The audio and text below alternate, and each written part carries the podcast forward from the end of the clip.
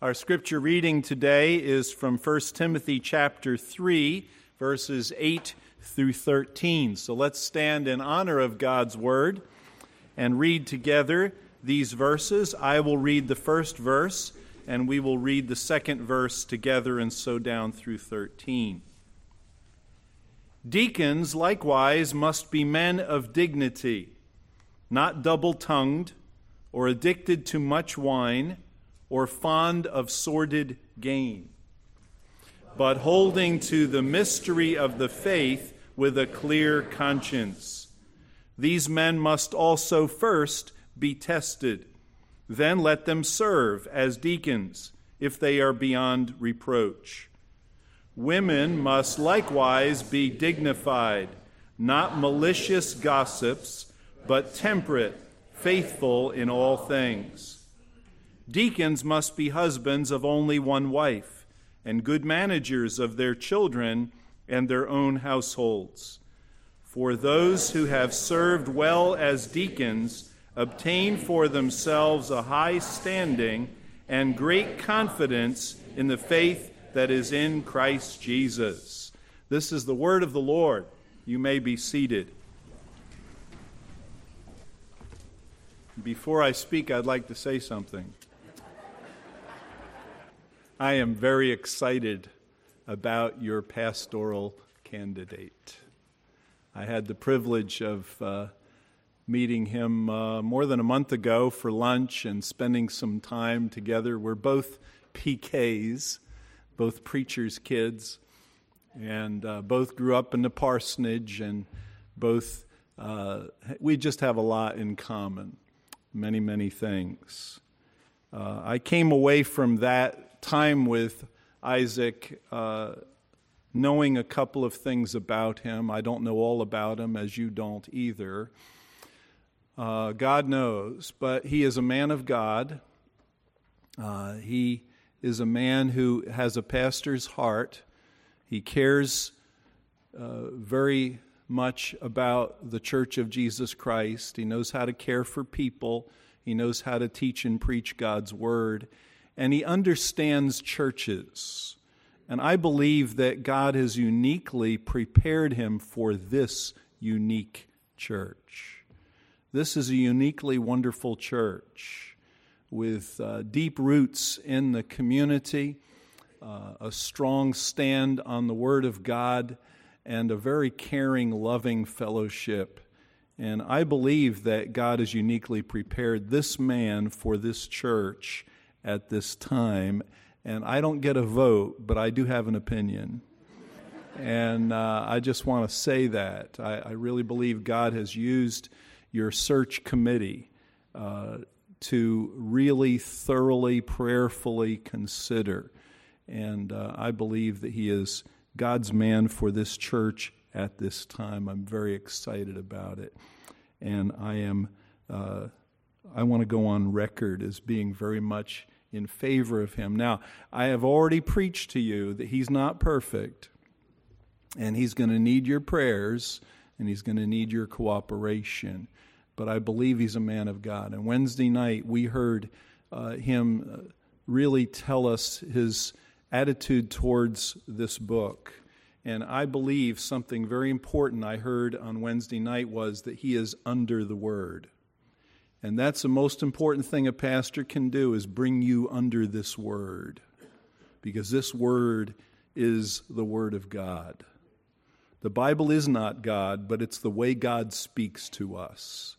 And when we hear God speak, he speaks through his word and by his spirit. So I just want to say that. I'm, I'm very excited. It's been a long time coming. In some ways, I wished it had been longer because I like being here and I love you. Uh, but I believe it is it is the time, and I'm very excited about that. And uh, so, uh, trust the Lord will guide the church in unity to continue to move forward with those values that are uh, very strongly held here. Uh, so let's pray as we open this passage of Scripture. Father, we pray that you would use your word today to do that uh, spiritual surgery that Isaac uh, spoke to us about on Wednesday night. You might use your word uh, to uh, cut deep into our lives and to remove those things that need to be removed, uh, to add those things that needed to be need be added, uh, so that we might be the fruit-bearing Christians that you've called us to be. We pray this in Jesus' name. Amen. How many of you are deacons? Okay. See, it's a minority, isn't it? And so I, I don't want to just preach to the deacons today. I'm sure the deacons will pick some things up. This particular passage is addressed to Timothy in the church of Ephesus on how to choose deacons. Uh, but most of us will never be deacons, but we can learn from the deacon preparation pro- process. And, and so, what I want us to do with this passage today is to mine from it some spiritual principles that will help us to grow spiritually. My prayer for you is that a year from now, you will be more mature spiritually, bearing greater fruit than you are now. Okay? How many of you would like that for your life? All right, then you better pay attention even if you're not a deacon, okay? Uh, so, we're going to extract some principles here for spiritual growth. Uh, how can a person develop the emotional stability expressed in their fellowship, their witness, and in prayer? Uh, how can, uh, in this case, he describes a deacon and a deacon's wife. Uh, how can you overcome fear and instability to really grow in the Lord. Now, in any growth process in life, uh, growth happens naturally, doesn't it? How many of you are gardeners? Yeah, my wife is a gardener. If I want to make my wife happy, we go to Home Depot and buy plants. it's her nurturing instincts. She's a mother at heart. And the kids have all moved out, and now it's plants. And I'm very happy for her to have all the plants she wants so she'll mother them instead of me. You know what I'm saying? and uh, she's a great mother. And, uh, and she mothers her plants and, and she cares for them and she nurtures them. Uh, and as we learned on Wednesday night, as many of you were there, uh, life comes from life, right? We learn life comes from life. And uh, we receive eternal life as a gift from God through faith in Jesus Christ. Now, a garden grows naturally when it's not infested with parasites, choked by weeds, or eaten by deer, right? That's the reality. It grows naturally when it gets enough sun and water and air and nutrients.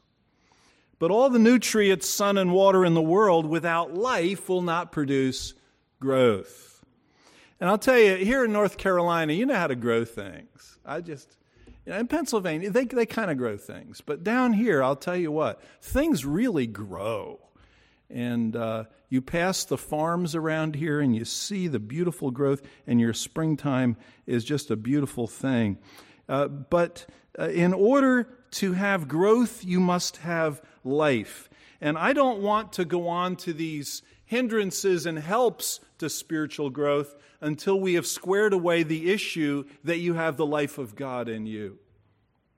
Because you and I were not born as Christians. I remember a man attended our church and we had a work day the next Saturday and he showed up. That was promising. And uh, so he and I were raking leaves at the church and we're raking leaves. And I said to him, I said, Rick, so when did you become a Christian? He said, I've always been a Christian. I said, No, you weren't. See, I've read the Bible and I know some things. Even about people I haven't met before, I know some things. And I said, No, no, you weren't. Nobody was born a Christian. I wasn't born a Christian. Now, you might have been born a Baptist or a Methodist or a Presbyterian, but you weren't born a born again Christian. That is something that involves an individual issue. You have to know some things. You have to know that you're a sinner. You need to know that Jesus died for your sins and rose again. You must make a decision to trust in Christ. And then he comes into your life, and then you're saved. Amen? Yeah. It's an individual thing. I always get nervous when I say, Well, yeah, I'm a pastor. And so they say, Well, my uncle, you know, he's a preacher. And it's like, So? Somehow they think it's catching or that you inherited or, you know, it's in the family or something. You know, I went to church once or whatever. People think they're Christians with no basis at all. No, Jesus said to a very religious man named Nicodemus, You must be born again. Again. Being born once is not enough. You've got to be born twice. And that is when you get the life of God in you. You get eternal life. It begins when you believe in Christ. Now you have the life in you. Now there is a potential for spiritual growth, but it must not be inhibited. It must be enhanced. It must be helped. There's a North Carolina state farm that we pass through here sometimes when we're traveling. And boy, they do things right over there, don't they? And you see the corn growing real high and all these things. And they're studying the best way to cause things to grow. See, some people have the idea that spiritual growth is some kind of mysterious, unknown process that just happens to some people and not others. That's not true. No. Spiritual growth is like farming. That's what David said. Remember, he said in Psalm 1 When you meditate in the law of the Lord day and night, you'll be like a tree planted by the rivers of water. Amen? You'll bring forth your fruit in your season. Your leaf will not wither, and whatsoever you do will prosper. He compares spiritual growth to the life of a tree. Jesus often used agricultural explanations. In fact, when he talked about spiritual growth, he talked about the four kinds of soil. What kind of soil are you? Are you good ground that's bringing forth a hundredfold? Or is the life choked by rocks and dryness and weeds? What's the condition? If your spiritual life was a garden, what would it look like? Would the tomatoes be juicy? Would the corn be sweet? What kind of fruit would you be bearing in your life if your spiritual life was a garden? Now, there are things that do happen. Uh, there are variables of weather and all kinds of different variables, as farmers well know. But farming is a scientific process that involves getting rid of the hindrances and enhancing those facilitators and helps. And that's what I want to look at today. And I want to take this passage and draw from it 10 hindrances to spiritual growth to see if any of these are in your life. And if so, you need to get rid of them. How do we get rid of them? We confess our sins to God, we yield to Him, we follow His will. The first one I see in regard to deacons is he says deacons must be men of dignity. The word is semnos, it means reverent, serious. The opposite of this word is silliness. And some of us have this weird sense of humor. Anybody else here have the weird sense of humor? They make fun of dad jokes, for instance, at Father's Day and all that. And uh, some of us just have kind of a, a, a funny bone, a, a, a way of making a joke about things. And you know, a sense of humor is a helpful thing.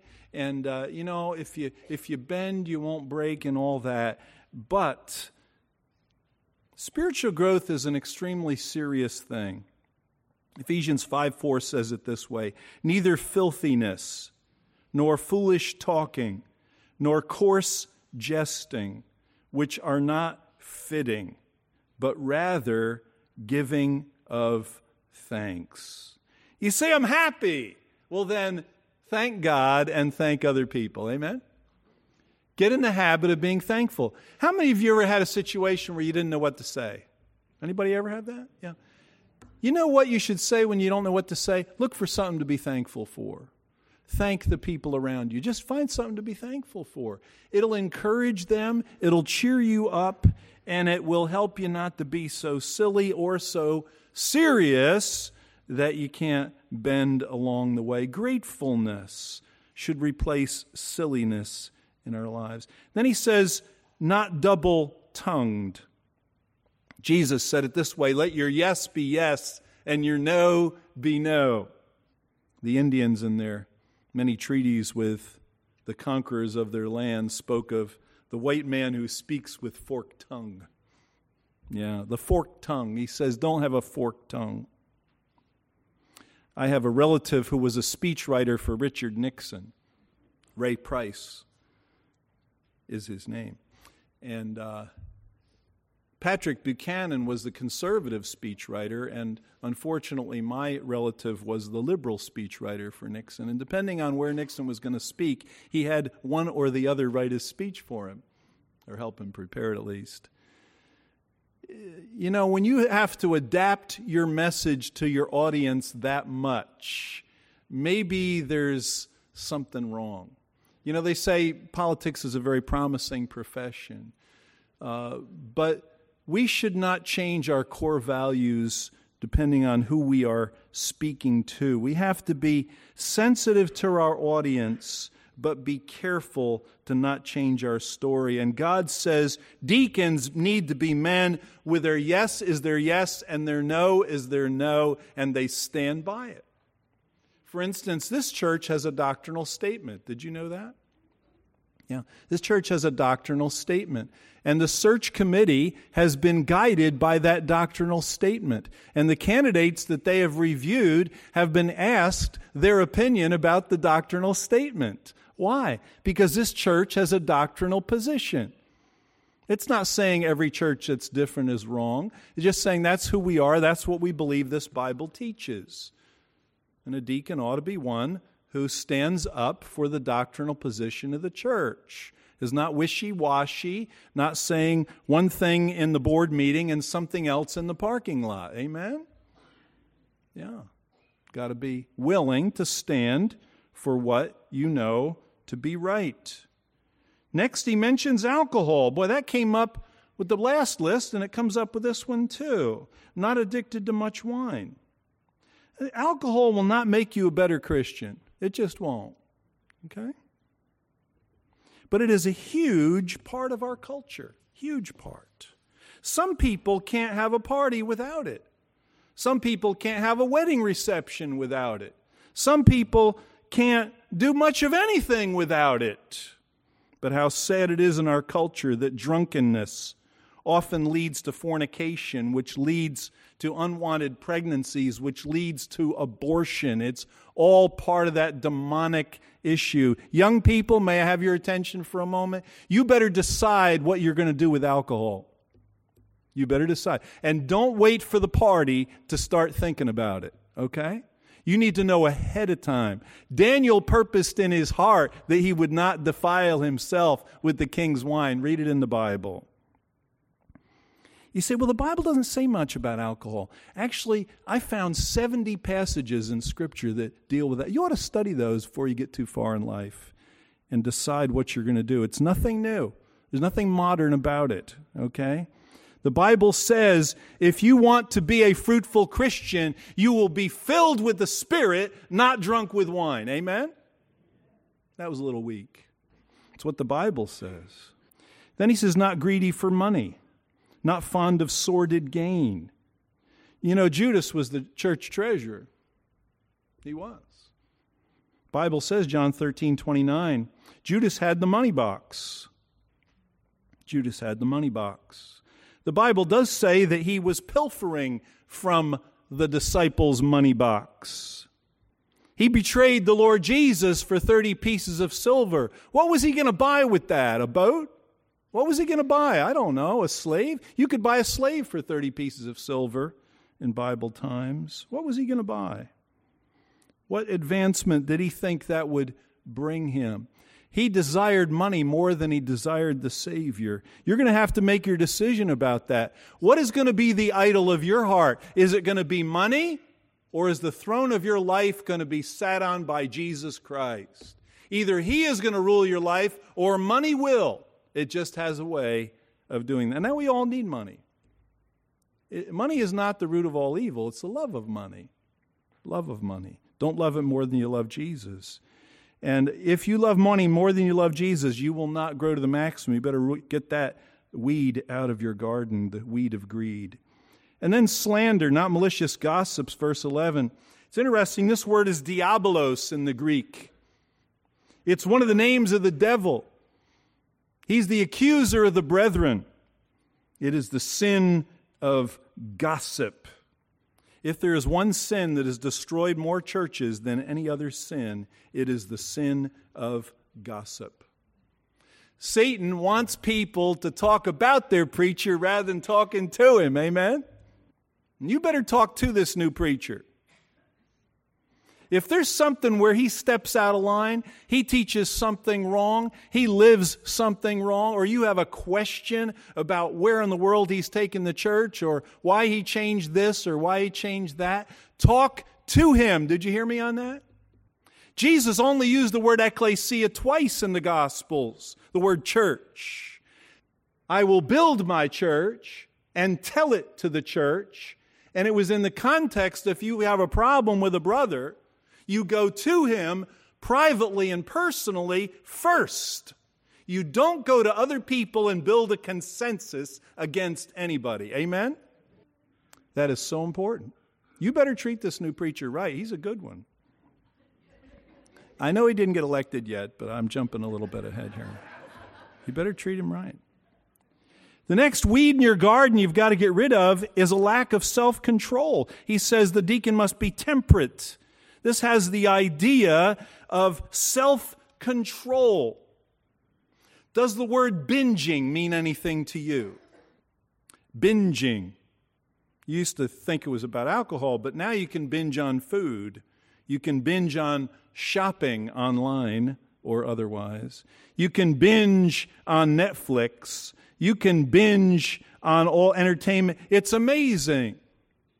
But if you're going to grow spiritually, you've got to learn to say a little word to yourself no. That's enough. No more. Here's where we stop. Amen? Yeah, you got to. Because you could fill your life with binging. It's amazing what you could do. I mean, now it used to be you had to wait all year to watch a season of television. You can watch a whole season in two days now you know, if you don't do anything else. It's amazing how much binging is available to us. Used to be we just ate three meals a day. Now there's food everywhere you look and everywhere you go. I went to the bank and they had cookies. You know, what in the world? Everywhere you look. You got to say no sometime. Lack of dependability, faithful in all things. I had a young man who wanted to go into the ministry. He had graduated from Bible Institute. He was back home in the church. He had a wife and kids, and, and he wanted to go into the pastor. He wanted to be a pastor. And his dad was one of the elders in the church, and he wanted his son in law to be a pastor. And so they all wanted me to take this guy under my wing and uh, train him to be a pastor. The only trouble was this young man had trouble getting to church, he just wasn't there much. And it was always a really good reason why he wasn't there. And I had to honestly say to him, you know, if you're going to ever be a pastor, you're going to have to figure out how to get to church. You know, he was sick, his wife was sick, his kids were sick, the car wouldn't start. It was always something. But you know, half half of anything is just showing up regular on time. And of course, the only way to be on time is to be early, right? Yeah, you know that. People have to be dependable. If you are undependable, root that undependability out of your garden. That's a bad thing. Greatest ability, my father used to say, is dependability. I like what Harry Truman said. Anybody? You don't remember Harry? Nobody's here remembers Harry Truman. But I was reading a book about his life, and he had a little sign on his desk that faced him, and it said, "Make few promises." I thought that's a good one. It's a good one. Make few promises, but do keep the ones that you make. Amen? And then he says, Husbands of one wife and wife of one husband. Disloyalty to your spouse will be a weed in your garden, and Satan is constantly tempting people to think that the grass is greener on the other side of the fence. But there's a reason why it looks greener. There's more defeated over there. You know, who knows what's going on? The septic tank? I don't know. But that grass always looks greener. You ever wondered why cows are always up against the fence? You know, they're just up there looking at the grass on the other side. Most false teachers are that way. Peter describes them in 2 Peter 2:14 having eyes full of adultery and that cannot cease from sin. Uh, enticing unstable souls. They have a heart trained in covetous practices, are accursed children. God calls deacons to be models of sexual purity, and if you want to grow, you're going to have to say no to the grass on the other side of the fence and work on developing your own yard. Proverbs is very clear on that. Drink water from your own cistern, he says.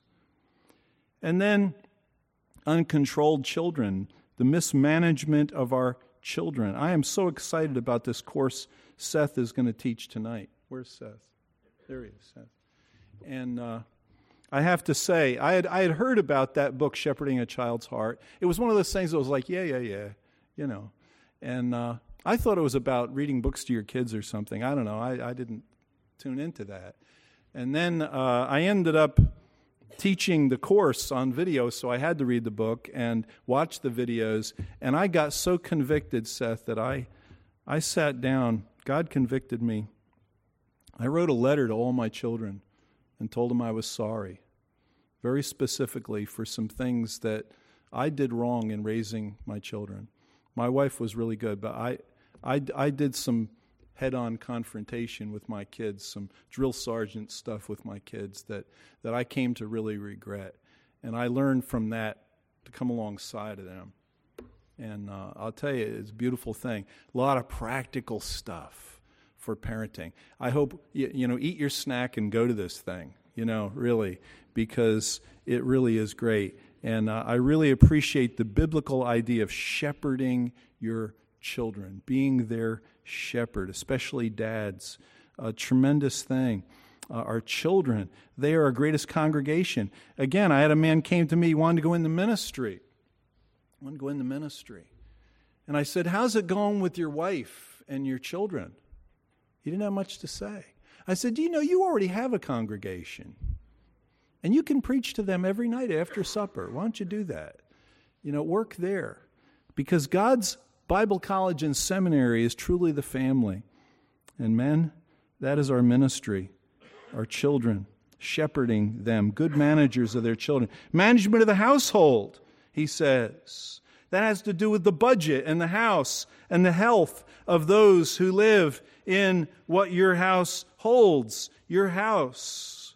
He says these are things that if you mismanage your household, it will hinder your spiritual growth. You'll be all wound up with uh, the burden of debt, the burden of house projects undone, of bills unpaid, uh, of not too much month at the end of the money, and all those kind of pressures that will keep you from investing your life in a way that really bears fruit in spiritual fruit of the Spirit and the lives of others affected by your life and ministry. I would encourage you, uh, if not right now, take time to go over that passage and to go over those things and say, Are there any of those things in my life? Because if any of those things are true of you, if I've touched a nerve, if the Holy Spirit has touched a nerve in any of those areas, then confess it Yield to God, learn His Word in those areas, and then begin to do those things that will bring spiritual growth. Remove those hindrances. And then there are three really important helps in this passage facilitators to spiritual growth and vitality. The first one is correct doctrine. He says, verse 9, holding the mystery of the faith. And when you see the definite article before the word faith, it usually refers to the, those truths revealed through Scripture. You know, there's a lot you can know without reading the Bible, but there are some things that you will not know until you read the Bible. There are some things you couldn't know unless God had given us the Bible. He speaks of the mystery of the faith. What is a mystery? A mystery is a secret which God has revealed a mystery, the mystery of the faith, God's revealed truth. We would not have known how creation happened if God hadn't told us. Why? Because He was the only one there. I've never met an evolutionist who was there, okay, who saw it happen. God was there and He told us what He did. Creation. We wouldn't know about salvation. We wouldn't know of God's plan if it was not revealed in Scripture. We would not know the future, what the future holds for our lives and for this world, unless it was revealed in Scripture, because only God knows the future. And so, if you are going to facilitate your spiritual growth, you will study the teachings of God's Word, and you will take them to heart, and you will act upon them in faith. A mature Christian is one who knows correct Bible doctrine. And I praise the Lord for the emphasis that Ross Marion, for the last 30 years, has had in this church to teach you correct doctrine. I have spoken to people. Ross, I'm going to talk to you for just a minute here, if I have your attention. I've talked to people in this church, and they said, You know, I didn't know about that. When I went, I went and saw Ross, and he told me. And they got it right because you showed them from the Bible. Correct doctrine. What a priceless treasure to hold on to. To hold on to. How do you hold on to correct doctrine? By keeping it in your doctrinal statement in a book somewhere? No. He says the deacon is one who holds the faith, the mystery of the faith, in a good, clear conscience. I like to think of a big crystal punch bowl for a minute. Can you see it? I've got one right here. Big crystal punch bowl. That's your conscience. And the punch is the mystery of the faith. It is held in a good conscience. Now, how much of a crack do you need in that punch bowl for all that red juice to come out on the tablecloth? Not much of a crack. It's amazing how little crack will drain it all out. And if you have a conscience that is leaky, that is not working right, you will never be able to hold on to the mystery of the faith. What is a clear conscience? Well, let's talk about what is a conscience. Conscience is the knowledge of good and evil. It is knowing right from wrong. It is used 30 times in the New Testament. Very, very important. Adam and Eve ate of the tree of the knowledge of good and evil. It is our moral filter. It is a witness within. Romans 9 1, Paul says, My conscience testifies. Okay? In the courtroom of your soul, when issues are being judged in the courtroom of your soul, there is this witness that takes the stand and says, You shouldn't have done that. You shouldn't have done that. That was wrong. Right? And you say, Was that me? Was that my mother? Was that my father? Was that my preacher? What voice? Was that God? It was your conscience, your sense of right and wrong. Everybody's conscience is trained a little bit differently, depending on where you grew up and who your parents were and what your background, what country you are from. All these kind of things are trainers of our conscience. Our conscience is unique to us, but is that moral aspect of us that judges the rightness and the wrongness of something, usually after it happens.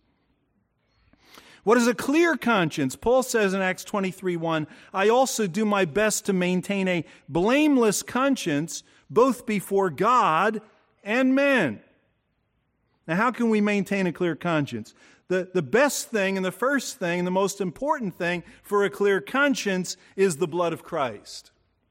Hebrews 9:14 How much more will the blood of Christ who through the eternal spirit offered himself without blemish to God cleanse your conscience from dead works to serve the living God. 1 John 1 7 says, The blood of Jesus Christ, his Son, cleanses us from all sin. The first thing you can do for your conscience is to get saved through faith in Jesus Christ. And when the blood cleanses your conscience, you will know the truth of Romans 8 1 that there is no condemnation to them who are in Christ Jesus. Amen. Do you know that? That is so important to know. That because Jesus paid it all, God holds nothing against you. The blood of Jesus will cleanse your conscience. That's the big cleansing. And then the continual cleansing is the cleansing of the Word of God. Jesus said, You're already clean because of the Word that I have spoken to you. Paul wrote that he, Jesus, might sanctify her, that is the church, with the washing of water by the Word. That's why you should read the Bible every day. How many of you wash some part of your body every day? How many? Now, in the olden days, you used to have the Saturday night bath, you know.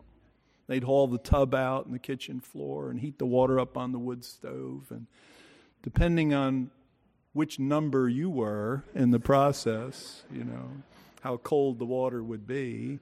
All that, that my parents tell me about that. I didn't experience that. But the fact is that we do, we are such clean people. We are so clean. I mean, some Americans take a shower every day. Some people take two or three, depending on what they've been up to, you know, with exercising and different things. We are so clean. In fact, they say children today are too clean. I won't go into that. But I'll tell you what if you wash your body every day, you ought to wash your soul every day. You ought to have a time every day when you open this book and you read it, and you let it read you and you let this word cleanse your heart and soul. And you confess your sins and you yield to God and you do business with Him.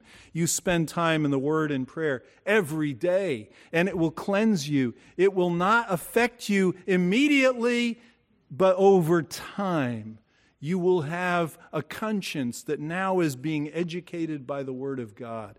And the more you educate your conscience, the more accurate it will be in filtering out the wrong things. You won't throw the baby out with the bath water. You'll know what's baby and what's bath water because the Bible will inform your conscience.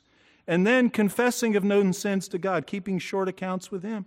1 John 1 9. I'll tell you, if verses wore out by using them, this one would be pretty worn out for me. If we confess our sins, He is faithful and just to forgive us our sins and to cleanse us from all unrighteousness. I'll tell you what, if you're walking with God, you need that verse every day. Because every day you will think things, say things, you will do things, you will fail to do things, and, and your conscience will bring that to your attention like that check engine light on your dashboard. Amen? And when you see that light coming on, then you're going to say, you know what? I need to confess that to God and yield to Him, and you'll do that. And then you'll have the fellowship line open again with, with God, and you'll be walking with God. You'll be in fellowship with Him in an unbroken way. Now, what if you still feel guilty after you do all that? You say, Pastor, I hate to tell you, I've done all that and I still feel guilty. I feel rotten. Hey, I got a verse for you. First John 3, verses 20 and 21. If our heart condemns us, God is greater than our heart and knows all things. Do you know there's a higher court than your conscience? There's a higher court than your inmost thoughts. That is God Himself. And if he says you're forgiven, you're forgiven. Amen? And you have to learn to pay attention to the highest court. There is therefore now no condemnation to them which are in Christ Jesus. Why is a clear conscience so important? It's the only way to hold the faith. All false teaching can be traced back to a defiled, seared, violated, dirty conscience. It's the filter. How many of you ever clean the filter on your air conditioning unit? Do you do that? Yeah? Your house or whatever? Or maybe in your car, the cabin filter, right? Or the air filter or the oil filter. You see, filters are important to our lives and we change them and we clean them. But you've got a soul filter and it might be clogged. I'm convinced that a lot of people's emotional and mental health issues are due to a clogged conscience. God wants you to have a clear conscience that filters out the sin and allows all the good stuff to flow through. That's a good conscience. And then the third thing for enhancing our spiritual growth is careful service. Let them serve. That's what the word deacon means servant. Do you know that deacon is a verb just like mother is a verb? Deacon is something you do, it is serving. Deacons are servants, and they serve. Deacons are to deek. And all Christians are to serve. Why? Because our Savior did not come to be served, but to serve. In Acts chapter 6, the original deacons were serving tables for hungry widows. Those who have served well. Let them be tested, he says, then let them be proved. You say, Why am I in such a menial job? I'm stuck with this job. I hate this job. I don't like this job. Hey, wait a minute. Do a really good job in the job you're in. Joseph was faithful as a slave and as a falsely accused prisoner before he ruled Egypt. David was faithful as a shepherd. He was faithful as a musician in the court of Saul. He was faithful before he became king. Jesus was tested in the humble occupation of a carpenter before he came as the suffering Savior to die and eventually to rule. That menial job is the way God is preparing you for more important things. He says, These deacons who do these three things will obtain themselves a high standing, a good degree in the Old King James. It means a, a, a step to a door. That's literally the meaning where that bathmos Greek word. It means a step towards a door. The menial jobs you are doing now are the steps towards doors of opportunity for ministry that you do not know yet. Stephen was chosen as a deacon. He was a faithful servant to the widows. He served their food. He said, Would you like some more mashed potatoes, ma'am? You know, was saying stuff like that. But when he had a chance to be a witness, he was a faithful witness and became the first martyr, even to his death, which he sealed with his own blood. What a wonderful witness he was. Then he says, Great boldness in the faith which is in Christ Jesus, great confidence. God will give you spiritual confidence. This means the ability to speak. How many of you felt like you ever had a situation where afterwards you said, "You know, I think that was an opportunity to witness, but I didn't take it." Anybody ever have those? I've had those. Afterwards. Sometimes it's like afterwards. Why do you learn about it afterwards? Do you know God wants us to be bold in those opportunities come? And one of the ways you will do that is by enhancing your spiritual growth in these ways. God wants to work spiritual progress, emotional stability, and fruitful ministry in our lives. He wants us to be people who are in his Word, holding the faith in a good conscience and serving God with a willing heart. Let's bow in prayer. Hey, good morning. Uh, I'll say just a, a, very, very brief word before we uh, close in prayer this morning. But we are going to have a, a, a, business meeting following the worship service this morning. So we'll take a few moments to transition from our worship service to our business meeting. And for those who are unable to stay or who, who would like to leave, You can take advantage of that time for just a moment to do that. For those of us who are staying, you can stretch your legs for just a moment, say hello to those that are around you. Maybe the choir may want to take robes off and get a little bit more comfortable for just a moment. So we'll do that, but don't go far and don't tarry long. We will start without you uh, afterwards. Okay. So uh, would you bow with me in prayer, please? Gracious Heavenly Father, you are creator of heaven and earth, the one who was and who is and who is to come, and we give you all glory. Thank you for your true words spoken to us in the Bible. Thank you that you speak through your servant Dan Peters. We are grateful to you for teaching us through Ross in the past and now through Dan. Thank you that they have taught us and are teaching us without compromise. Watch over those of our congregation who need your healing touch. You have made us, you have knit us together in our mother's womb. You know what each one of us need. And Lord, I ask your blessing on those who need your special touch. Thank you for the privilege to be part of sharing your gospel here in Fuquay-Varina and also around the world. We ask you today for a special blessing on our own, Scott and Naren Hollinger, and their work that they are doing for you through Trans World Radio. We ask you to bless their ministry. We thank you, Father, for the privilege that we have to support them in finances, in prayer, and in fellowship. These things we ask in the strong name of Jesus Christ, our Lord and Savior. Amen.